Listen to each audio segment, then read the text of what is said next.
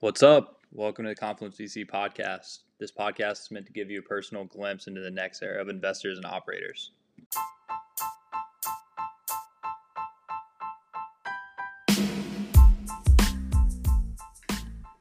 This week we had on Yohei Nakajima of Untapped Capital. Untapped is an early stage fund that bets on overlooked founders across the world. Yohei has built up a massive network through previous experiences at Disney, Techstars, and Scrum Ventures and part of Untapped's unique strategy involves leveraging that network to help its portfolio companies succeed. In this talk, we discuss some of the flaws around relying on referrals for deal flow, betting on businesses making real impact in the world, and no code and the expansion of opportunity when removing barriers to development.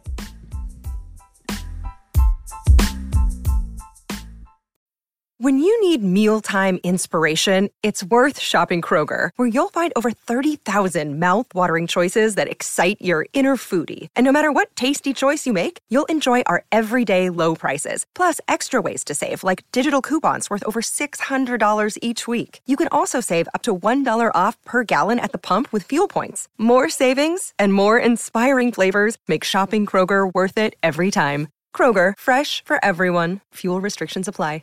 Yo, everyone, welcome to the Confluence VC podcast. Uh, today, we actually have a long term friend, mentor, fellow alumni, etc., on the podcast. My homie Yohei, who's just built his own fund and uh, has a very interesting take, great platform. And in contrast to him having a stellar network, it's arguably like deviating against using that as the the core of what he's doing. I'll let you all, or I'll let him take over and maybe tell us a little bit about himself, why he's such a great person, and and really just how he got to this point, what he's building.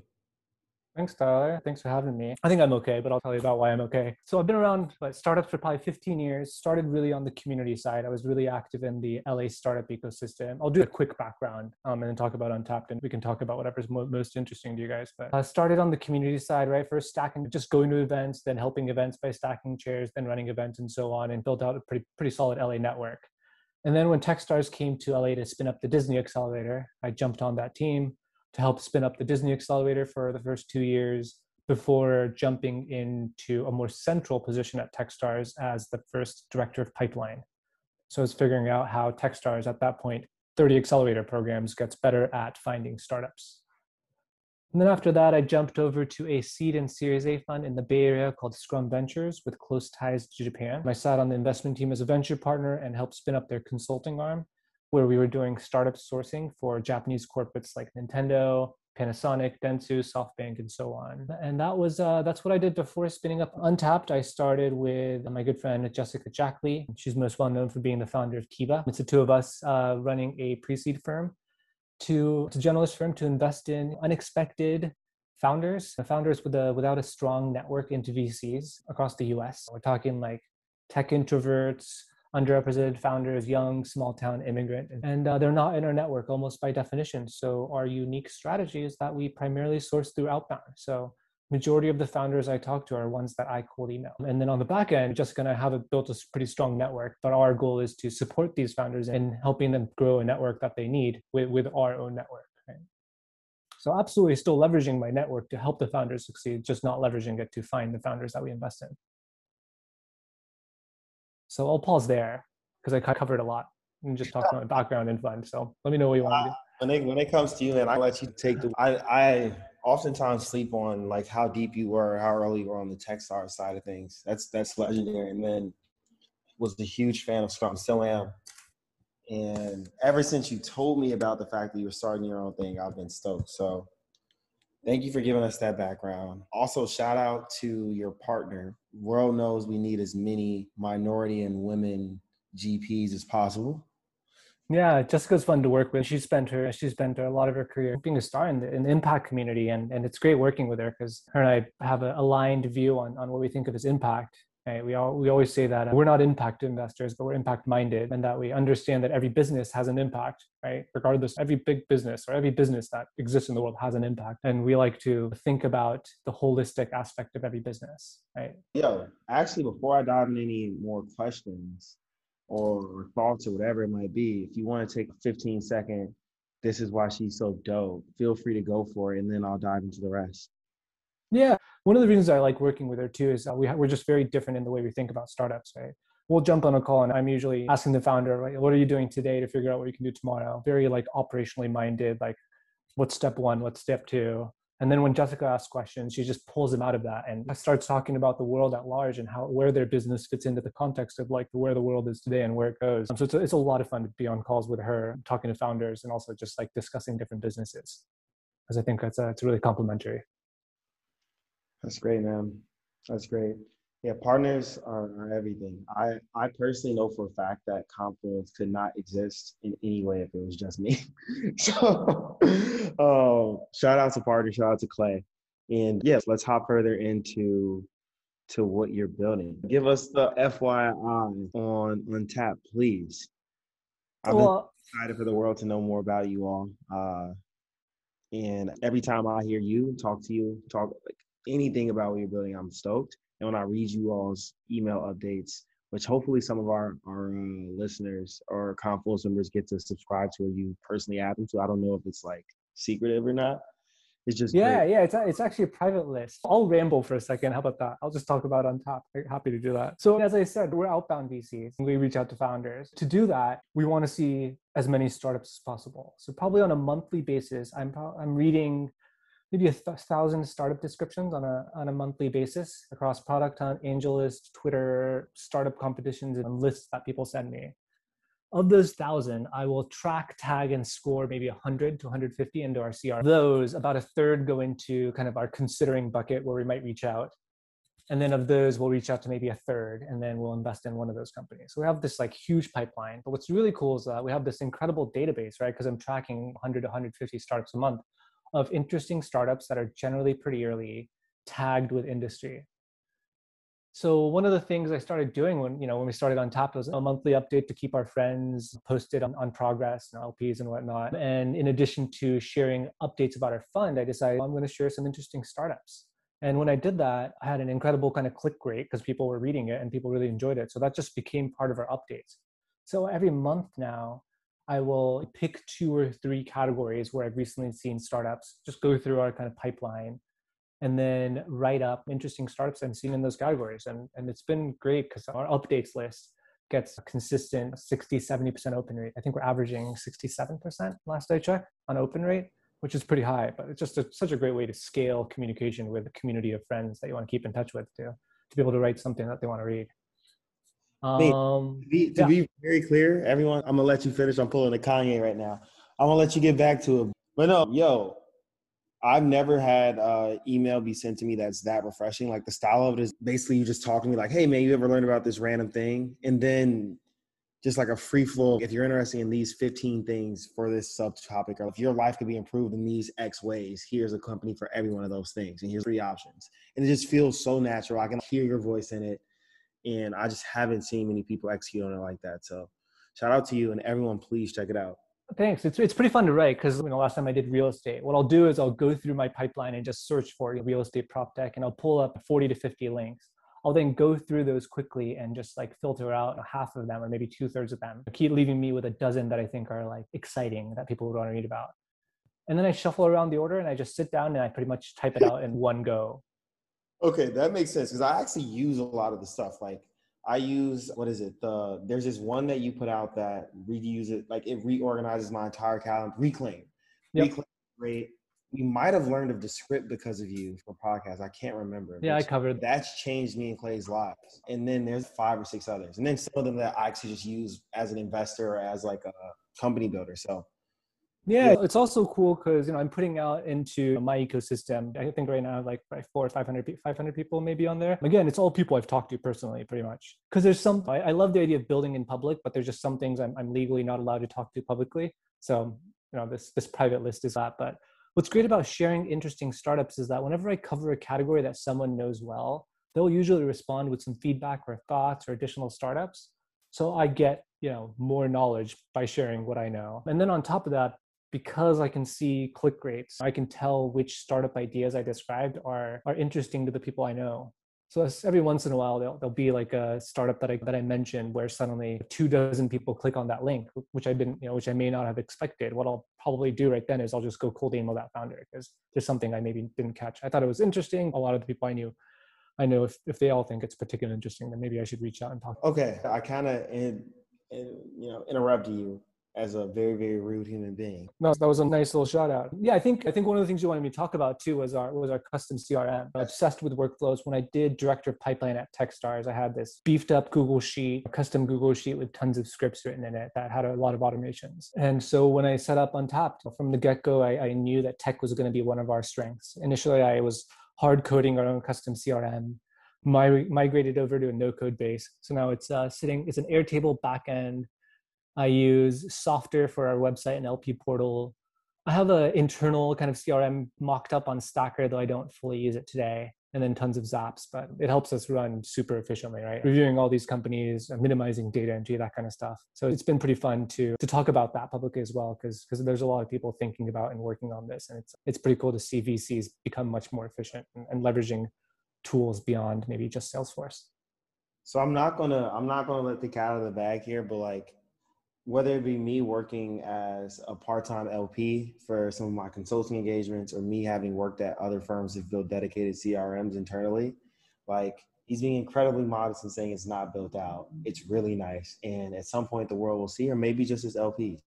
It's really dope. Thank you for for putting that together. You actually made me step up to the plate and like think now when I am looking at investments on the LP side of things, when people say they're building like tech based VC stuff, eh, it's not really there. I'm good on it. but um, that's like my new baseline of what's dope. So, would you take a moment to back up and give us the reasoning or thesis behind why you're outbound only and how that kind of gets back to the roots of proprietary deal flow and, and all these other principles guiding you taking on this mission when you could have pretty much done anything given your background? Yeah, yeah, I'm glad you asked that. I think having been in the VC space, two things really stood out to me. Right? One is that every VC I know primarily sources through referral, and that's their number one deal. And then two, I just noticed that a lot of energy from a lot of very smart people were spent chasing allocations right? They were trying to win allocations in the round and just it's not just the amount of time but also the amount of like brain energy spent on trying to win allocation just seemed to be a little bit larger than it should be today. And what i think happens and what we're seeing is that these founders when they're well networked just due to those two things. Their, their, their round becomes quickly inflated from a pricing standpoint. And having done outbound for over you know six years now i just know there's so many great founders out there just that just don't have a strong network and as I thought about what my superpower is, there's probably few people who have as much experience doing outbound a, as, as, an early stage VC as me. I realized that, was one of my superpower and my opportunity. So I decided to set up a firm that leveraged my superpower, which was outbound. And, and the benefit of that is being able to invest in these founders that other VCs are overlooking um, because they're either not in their network or the rounds aren't hot because you know, they just don't have a strong to begin with. And our hope in doing outbound, of course, we know we find great companies that other VCs aren't and can invest and support them. But also, I'm hoping that we can get more VCs to do that. And the end result of more VCs, like on average, if, VCs did a little bit more outbound, right? On average, founders will take less time to fundraise and they'll also be less reliant on their network. So I hope that we have that impact across the ecosystem in, in activating what I call the long tail of innovation. For that, if I were you, I would for the greater good, be like, yes, I hope everyone does this. But because, and correct me if I'm wrong, because you're only outbound, like in a way, I would no one else did it, and then just scale your AUM because you're like shitting on it, and then expand your strategy. But no, for sure, I, I, totally see the net impact there on founders because not everyone knows that this thing exists, and this thing like that, the VC ecosystem or just general venture capital itself. So that's great. I'm curious as to how founders who aren't raising traditional VC or who may have been and just are just so delighted that someone took the time to reach out to them and understand what they're doing is dope. Like how they're responding to you. Yeah, generally speaking, I think people are pretty excited when they're reached out. You know, I, of course, I think that sends a signal to founders. So I think we we try to do a little bit more diligence. I think than I've seen some other firms in terms of um, when we reach out if i can if i can log on to the app if i can try the app play around spend 10 15 minutes diligencing it and realize that maybe it's not a right fit, I think it's uh, it's respectful to do that before I reach out and set up a call. If I can t- spend 15 minutes figuring out I don't want to invest, it's it's better I do that before I take up 30 minutes of their time. So we're pretty we make sure we're pretty excited when we reach out, but founders are usually pretty excited, I'd say. Uh, especially at pre-seed. Once once you hit series A, then you have a lot of associates from a lot of firms reaching out, but not many pre-seed founders are getting GPs cold emailing them today yet. Yeah. You care to share any of the actually every time I do this or me and Clay do this, we give people a chance to maybe talk about their own portfolio. With you, because you're seeing so many unique things and it's not just the standard companies. Like I know there was this one like company that was doing like refrigerator space or something like that that we talked about like months ago. That was I might be totally wrong, but it was something along those lines like you down to share maybe two companies that you have invested in that are fire and maybe two that you didn't but are just so out of the blue but and just so dope that the world should know about them. Feel free to do either of the two first. Yeah i, I always hate picking but i'll just pick uh, two that kind of stood out in different directions. One is Obviously AI because i'm a no code geek, I, I, looked at the no code space after we built out our app and, and, realized that machine learning was a space that I really wanted to take a look at within the no code space and, and came across Obviously AI. They allow you know anybody with no coding experience to run predictions on a spreadsheet or a backend database in five ten minutes. Really powerful tool, and I'm pretty excited about what they allow. Everybody from SaaS companies, e-commerce companies, loan companies are using it to predict things like buy again likelihood, churn or even loan repayments. So that one I'm pretty excited about. I'm excited about all our companies, of course. On the other side, probably top of mind for me, especially because it's really hot in here here in Seattle right now during the heat wave, is uh, Windmill. They have these uh, beautiful, smart, sustainable window AC units. Now, if you think about window AC, they're usually generally ugly and old and, and not sustainably friendly. So I'm pretty excited when I came across Windmill. The founders have the right background to be, they come from the world of ACs, but what they've done is they've designed one that just again, you know, looks very clean. It's smart. It's, uh, it's the most sustainable, you know, sustainable, sustainable way you can build a window AC. They'll help you recycle your old AC unit. I think they they offset the carbon footprint of every unit, the lifetime of it, all built into the cost. So that one's pretty exciting. So if anybody's thinking about um, implementing no code into machine learning into their business and don't have any machine learn, learning engineers, I'd say take a look at Obviously AI. And uh, if you're worried about the heat or uh, bad air quality this summer, um, and you could do the window AC. I would say look at Windmill Air. Thank you. See, this is the kind of stuff that you get when you subscribe to us. It's like, but uh, okay, how about you dive further in no code? Your list on no code was eye opening for me and actually inspired me when I was back at GPV to even consider making that one of my core focuses for the quarter. No code's powerful. I think there's three big buckets of you know three big benefits of no code that I'm looking at. Right, one is saving developers time. Right, if you think about just like coding languages, it's, it's always been about how do we simplify this so that developers can do the stuff that's simple tasks easily so that they can focus on the more complicated questions and I think no code to some extent is an extension of that. Right? Ruby on Rails made it really easy for people to spin up apps, so people were able to develop much more complex stuff on top of it because they weren't spending the time setting up the basics.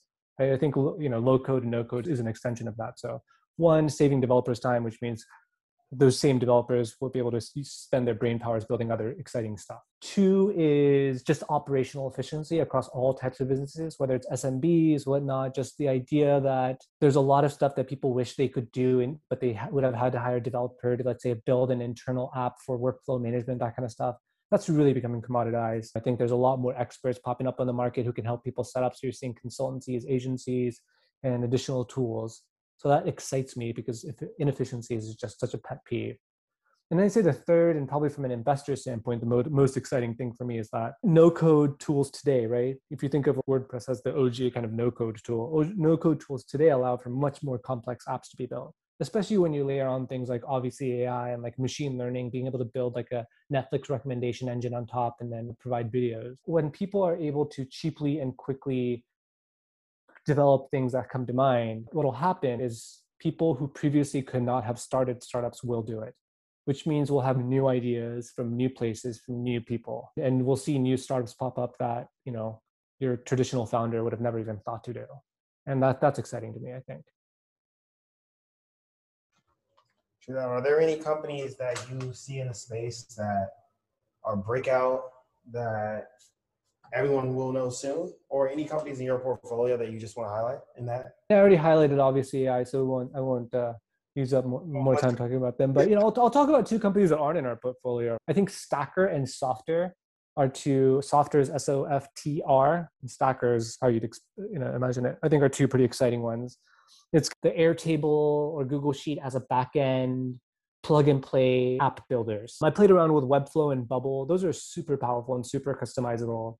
I think for first time people, sometimes they, those might be a little bit too customizable at times, or especially if you're building like an internal app or something simple, you don't need all the customizations. Both Stacker and Softr are pretty much kind of plug and play. You use different blocks and you connect to your Airtable, clean UI for managing, managing, and it's super fast to build stuff, right? We built our LP portal with member login that ties into our um, Airtable CRM and it shows us portfolio news LPs have access to our entire outbound pipeline with search and filter, as well as all of our LP updates in PDF form are downloadable from that portal. And it took me four and a half hours to build it from scratch while live tweeting. I was using Softr. So it's really powerful that you can just do that, right? Dope, dope, dope. Switching topics, because you know, like I said, I, I personally think that the companies that you look like or, or look at are the ones that I rarely get to see in other people's ping me X, ping me Y thing. One, I'll give you a chance to maybe talk about how you pick companies in a vacuum. Once you get to that 150 and the ones that you need, if there's any framework, feel free to answer that or not. And then two, I want to dive into something that's really important to you and some of the conversations that we've had in the past, which is happiness. And it's, it's a hmm. Very broad topic, but I, I know that you get it from knowing you over the years. And yeah. I can talk about the startup one quickly. I won't go too deep. But at the top of the very top of the funnel, we're looking at I'm looking at thousands of companies. I think looking at thousands of companies gives me also because I'm looking up how much they've raised and I'm seeing seeing that data uh, just in, in my day to day. It gives me an incredible idea of what markets are pretty. So we're we do look for markets with Tailwind. I think especially because we're focused on investing in founders with not a particularly strong network. I think founder those building in a real you know a hot market or a soon to be hot market is is helpful. So we do look at market pretty heavily at the top of the funnel. And then you know we also as we start talking to them because they're under network one of the one of the filters that I have is do I do I want to introduce this founder to everybody I know? And and it's, that's like a that's a gut feeling but there are people i get off the phone with them and i'm just thinking wow i can't believe that more people i know don't know about what they're working on. And that's definitely a feeling i look for because i think those kind of if, if you can get that emotion out in people it's pretty easy to build a network and i feel like i can support them in growing a network even if they don't have one. So two things that popped to mind based on that question. I think that all makes sense. Tell us about happiness though. You're, you're, you're a pretty introspective person and uh, a lot of people I know rely on you through tough times or through really just finding them themselves and something we've been talking about on a few of our other podcasts, like talking about their why. You seem to have been someone that I've known for a long time who has their why in their pocket all the time and uh, just makes people comfortable speaking to you and, and just telling truth. So you down to dive into the topic of happiness and what that Yeah, means? I've gone through a lot of journey, like a journey myself, but I've always been, I think, one of the happier people, and I think I've always, you know, been somebody that people come to when they want to be happy, when they want to party, you know, or whatnot. But over time, through meditation and whatnot, my philosophy has landed at, you know, me being happy is an a priori assumption. Right? I assume first that I'm happy, and then I look at the look at what's happening in my life and then I try to understand the context in which, way, which with which my a priori assumption is true. So you know, it comes down to the it wasn't meant to be and it was meant to be, which is the simplest way to describe my philosophy. But to a large extent, there's a lot of things out of our control. If it's in my control, I'll do my best, and if it's out of my control, then then there must be a reason for it to be happening. But yeah, I'm definitely oversimplifying, but I think the key for me is one, I assume I'm happy, and again, it's easy, way easier said than done. But I've just come to a place where I just assume I'm already happy. So anything that happens in my life must be a reason for why I'm happy. Yo, that's fire. I always tell people, like, also, how's your day going? A lot of people will say it's all right or it's okay or whatever that might be. For me, it's like, if it's not a bad day, it's a great day. Uh, and I've never really thought about just assuming happiness. So I'm actually going to steal that and, and radiate it yeah and i think happiness i think the word happiness is confusing for people too because there's a there's that like excitement and joy in the moment happiness there's i'm do i'm feeling good and then there's a life is good like long-term happiness. And i definitely focus on there's that kind of I, the, the idea of hedonic you know hap circle cycle i think is that there's ups and downs but on average you're pretty much the same happiness all the time which i more or less agree with except that i think you can have it be an upward angle over time. And mostly i'm just focusing on that like long term on average is am i do i seem happier than i was five ten you know three years ago five years ago and and i look for that upward trend but i try not i don't really focus on my day-to-day emotions or i try not to and if i if something does bug bum me out if i get upset I, I ask myself like is this something i'm going to remember being upset about five years from now and if it's a no that usually helps me calm down and not be so upset about it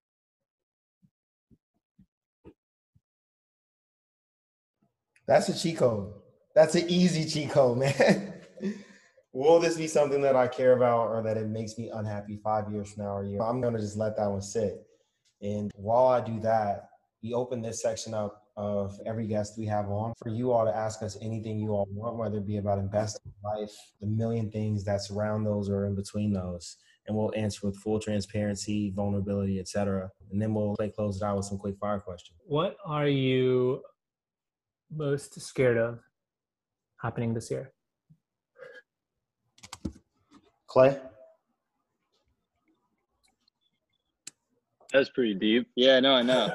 I I don't really have an answer in the chamber. I don't know. I think like I've watched a lot of my friends get terrified of like when they're gonna be forced to go back into the office. I luckily don't have to worry about that. But like that conversation keeps coming up in a lot of social circles that I'm in. That's a good one though. That's, that's that, was a, that was a vague question looking for. I just wanted to see what popped to mind. That's, that's yeah. One, yeah. I don't know. I think. But you better give us something better than that, bro. Yeah, I'm trying to think of something better that's like actually applicable to myself. I don't know. I guess like anybody that's like making content or like putting stuff out into the world, eventually, I guess you worry of the audience eventually finding that content or community or whatever you built just not interesting anymore. I think that's like always a thought that's in the back of my head. It's like trying to find ways to just continue to cater to an audience that you have. I guess that's a fear that's more relevant. What about you, Tyler? So for business stuff, like I just decided to start companies and I partnered with this guy who's a serial entrepreneur and all these kinds of things. And I stepped away from venture other than like me and Clay doing Confluence and having our own fun. So I guess I didn't and also did some consulting things. But bigger point is I'm starting companies. That's something new for me. And I could totally fail. And at the end of it, like I could have been set back, but who cares? So I'm not really afraid when I think about things that are truly afraid and just in the spirit of, of the truth, which is like, uh, I said, we'll be fully vulnerable and all those kinds of things. Two things make me afraid in life right now. Like, like a phrase, I don't like to subscribe to the word afraid, but one is my grandmother went to the hospital and was sick for the first time. So I'm like afraid of her and my other grandmother actually hit turning those corners of potential not being the same people that I've known forever uh, or maybe not being here at some point. Like that reality hit me a long time ago, but never hit me until maybe recently.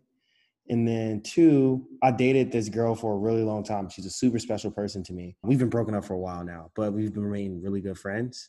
And we've reached a point where we're either going to convert to trying to do this or hope that life like aligns us again at some point or the in between of that. and I guess there is a part of me that's afraid of, man, what if at the end of this thing it doesn't align? or it does and like i have to like fully dedicate so those are things that linger on my mind outside of like the typical investor entrepreneur will i be successful and for myself and keep up x image for my internal view of self and people's view of me whether it be family friends or associates or mentors and those kinds of things thank you for sharing. I know that was a pretty deep one. I feel bad for asking it. I love it. I, I feel like that's what this is about. Like it's there are a million places where people can talk about investing.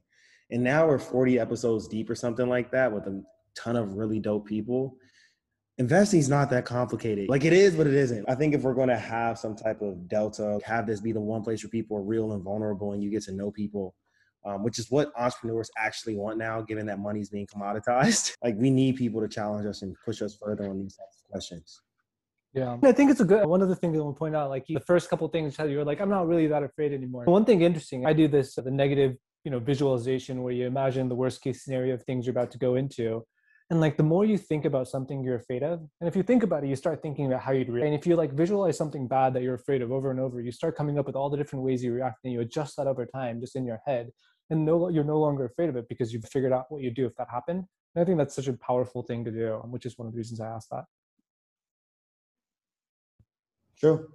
I think that's the uh, like in short, that's the I'll be okay if kind of things, or like the world won't end if. But spot on, man. Feel free to answer the question yourself, or you don't have to because that was ours. And then Clay, how about you spin us into the quick fire?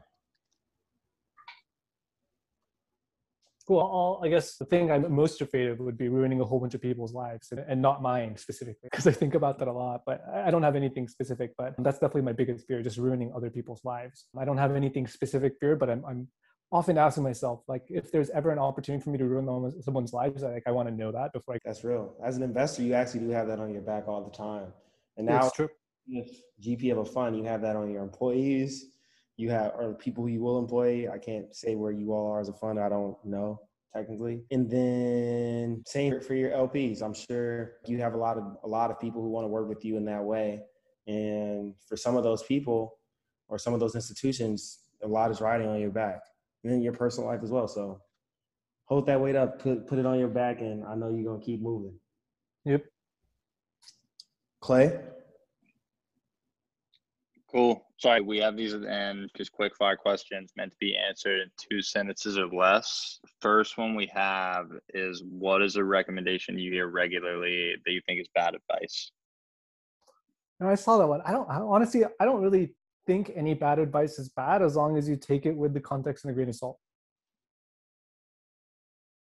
Fair. That's good. In the last year, what new belief, behavior, habit has most improved your life? Uh, not traveling. I feel like Tyler and I have had the opposite. Opposite. I think it's. I think it's different. I think people who don't have kids are like, this was the best time to travel, and I hold up in different new places. And people with kids are the exact opposite. Yeah, no, I feel that. I feel like not having to do the conference circuit every year as VC, like that was I only did that for two years and that was exhausting. And especially yeah, having kids, that's a totally different ball game. So totally see what you're saying. All right, next one. Aside from having to say no all the time, what's the worst part about venture? It's like not building. We are building a fund and um whatnot, but I say I'm gonna take the uh, saying no to other founders. I think saying no to myself with all the other stuff I want to do. It's just running a fund is so busy that there's so many things I want to do that I can't. And I think that's probably probably the worst part. Yeah, dealing with like back office admin yeah. stuff. Or... Oh, I wish I could automate this. Oh, how great would it be if I could build a tool, you know, uh, spend time building this tool and put it out in the ecosystem? And there's tons of ideas, and I have to say no to the most of those ideas as well. Yeah, feel that. Best piece of advice for junior VCs or those aspiring to break into venture.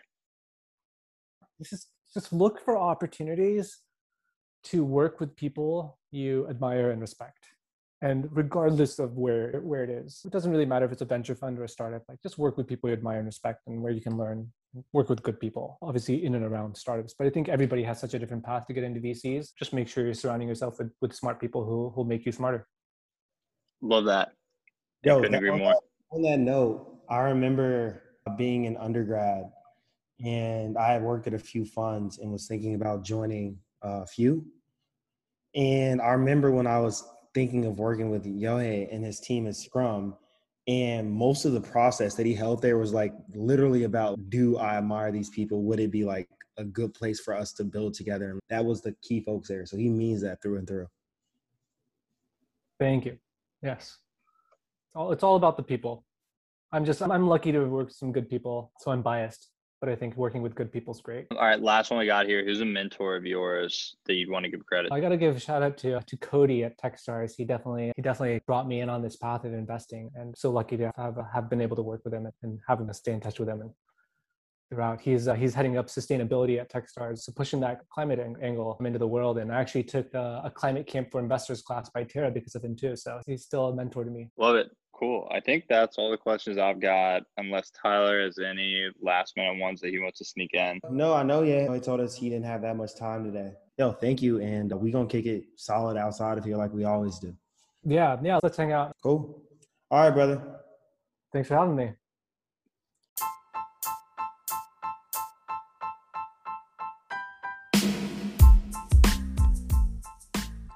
Huge thanks again to Yohei for coming on this week. And I hope that each of you are able to pick up something valuable from this talk. If you're looking to get in touch with Yohei, we've linked his social info in the description below.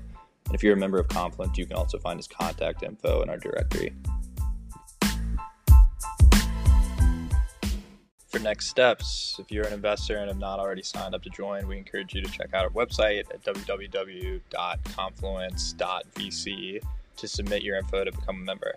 If you have any feedback for us, please feel free to reach out directly either to Tyler at tyler at gpv.com or myself at clay at muckercapital.com. Hope to hear from you all soon.